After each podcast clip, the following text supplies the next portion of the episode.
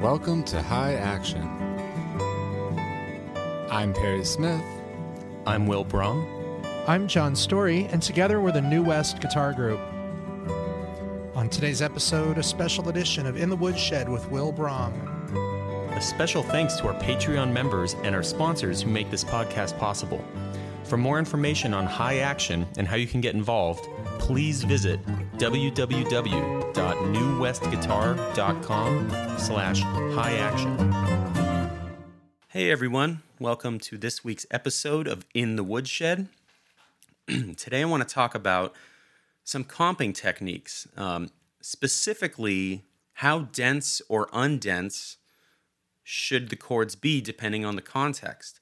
So before we play anything, let's just talk about some different contexts that we find ourselves in playing jazz guitar.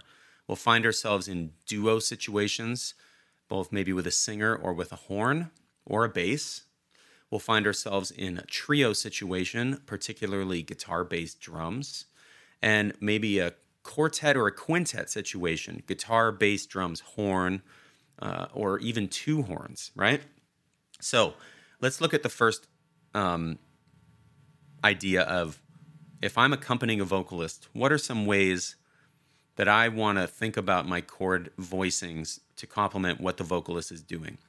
And we're going to take uh, the song Our Love is Here to Stay for today's exercise. Let's say that their melody's in that range. So I might not want to play this exact voicing because my top note would be their top note, right? The F7. So maybe I'd want to think somewhere else, right? So right there, I'm thinking about where's their melody? Where am I in relation to it? If their melody's here, I want to hear a bass note, maybe in that area. There's the melody. Here's my chord. That's staying out of their way.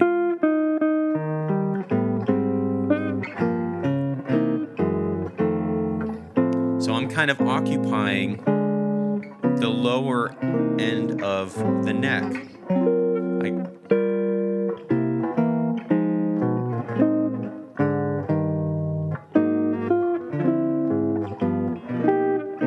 right? Um, I, I'm, and if I play a voicing that actually has a higher melody note than theirs, which absolutely can work, I want to be aware of if I play a G7 up there for some reason. Um, I might want to think about the dynamics of how I'm doing it. Maybe I'd attack a little softer so that their melody note is still actually sonically louder, even though my inversion is higher up. Um, so I'm going to pretend that the melody's being played, or even better, if you're watching this and you know the melody, play the melody, and I'm going to try to comp through a chorus thinking about a vocalist, and I'm going to pretend the melody's there and I'm trying to play around the melody. And I'm thinking about groove, I'm thinking about bass motion, I'm thinking about uh, smooth transitions between the chords. One, two, uh-uh, three, and...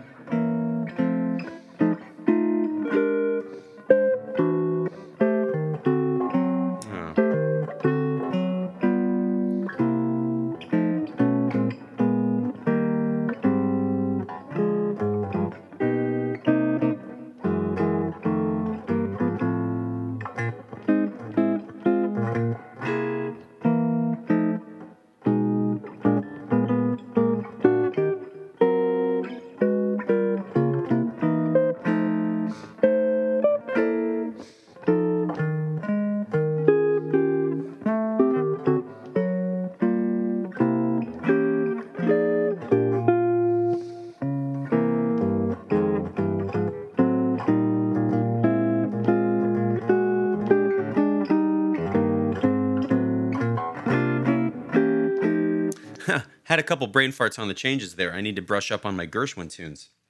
Um, so there were other aspects that were going into that. I was really defining the time because I'm imagining just a melody. So if the melody's singing, and even if they're adding some rhythmic variation and some phrasing, I still have a lot of responsibility to add a groove, even with just a bass line. What if for half, like if we're playing the head out, and for the first part of the A section on the head out, I just go to a bass line.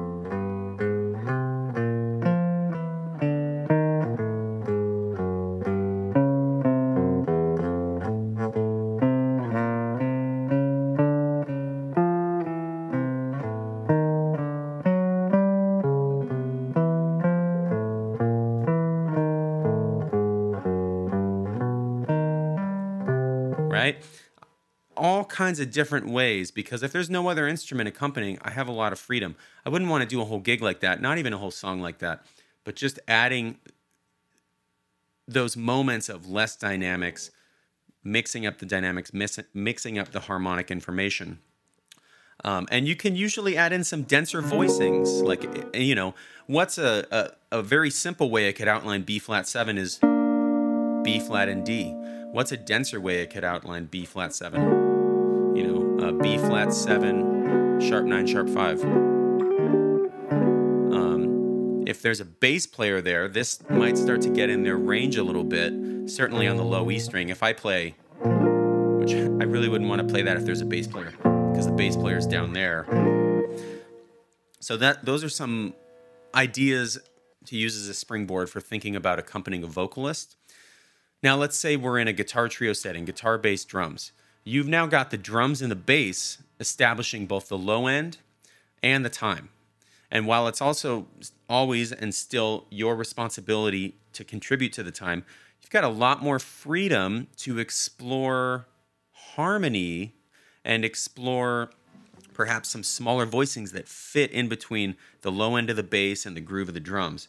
So I might, in this sense, be comping a little more creatively. Um, maybe with like three note voicings. Let's try it with three note voicings, right? Um, for the most part, because that's going to kind of fit in that mix. I could do some four note voicings, but I'm going to think about three note voicings.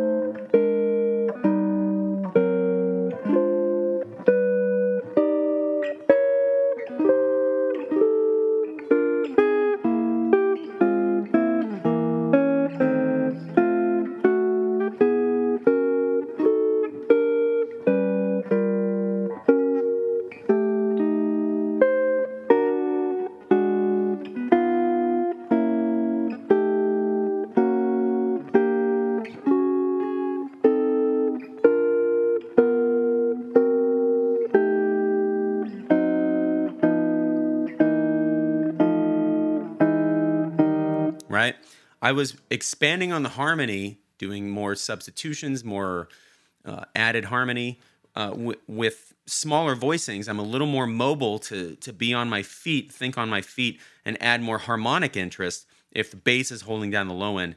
All of these things you could do with four or five note voicings. Um, I need to practice that more with more four or five note voicings.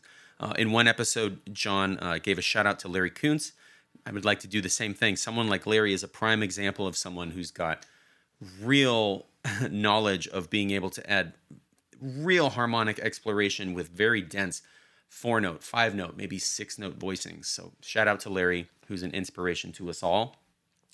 Now, lastly, if we're talking about a quintet or even a big band setting, um, if we look at a lot of the roots of how guitar started, we might be able to just look at a three or even a two note voicing.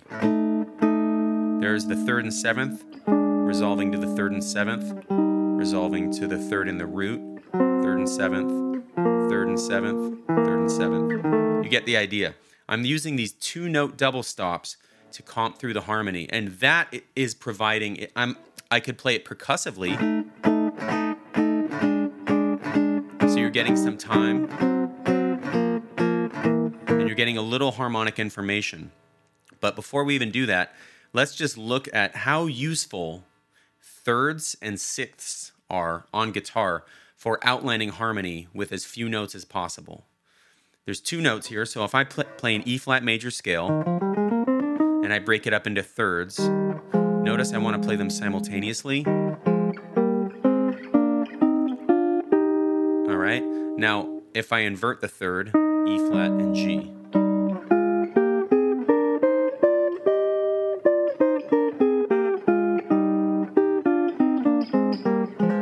Now, let me try comping through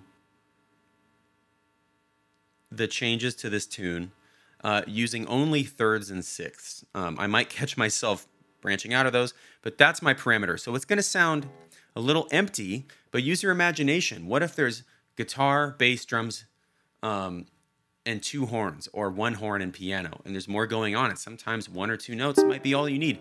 If anything, there's also the art of not playing. Uh, so the final thing here, I'm going to use thirds and sevenths. One, two, three, and.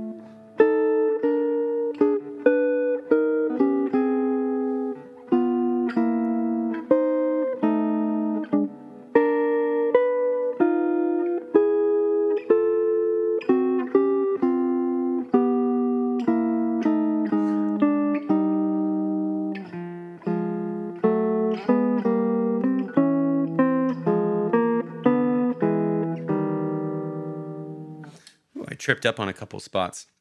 But you could ideally, hopefully, you could hear the harmony, you could hear the form of the song, but there was these moving parts, and it starts to get a little bit into the counterpoint area. Um, so those are some different ways of looking at how I can comp over a tune. Uh, we didn't talk about solo guitar. Um, Perry does have a, a, solo guitar comping episode in this series, so he did a really good job covering that. But hopefully, this kind of fills in gives you a springboard of some ideas of other ways you could approach comping, all depending on the instrumentation that you're playing with. So, hope you enjoyed it. See you next time.